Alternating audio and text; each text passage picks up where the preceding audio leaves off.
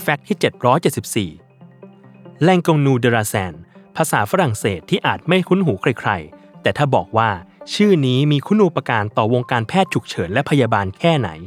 หลายคนที่วนเวียนอยู่ในวิชาชีพนี้ คงต้องร้องอ๋อขึ้นมาก็เป็นแถว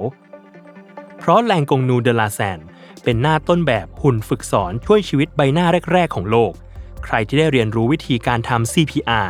คงจะต้องคุ้นเคยกับใบหน้านี้เป็นอย่างดี แล้วทำไมถึงต้องเป็นใบหน้านี้ มันเริ่มขึ้นในปี 1950 แอสไมล์เลเอดอร์ผู้ซึ่งเคยเกือบเสียลูกชายไว้สองขวบไปกับการจมน้ำนั่นจึงเป็นตัวจุดประกายให้เขาเข้ามาเป็นที่ปรึกษา เรื่องการทำหุ่นฝึกสอนการช่วยชีวิต และผลิตหุ่นตัวแรกขึ้น ภายใต้ชื่อเคซุซีแอนแล้วใบหน้าใดที่จะมาประกอบกับหุ่นฝึกสอนตัวนี้ได้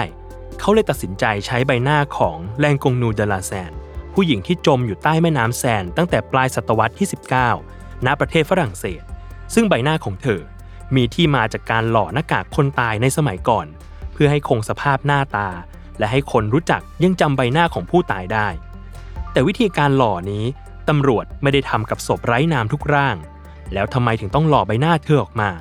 ซึ่งมีข้อสันนิษฐานหนึ่งน่าสนใจออกมาว่า หรือช่างทำหน้ากาก อาจเกิดหลงรักในความงามของศพหญิงไร้นามผู้นี้ก็เป็นได้ อีกทั้งหุ่นสาธิตที่เป็นใบหน้าของเธอ ยังคงถูกจูบและจำลองการช่วยชีวิตด้วยการผายปอดมาจนถึงปัจจุบัน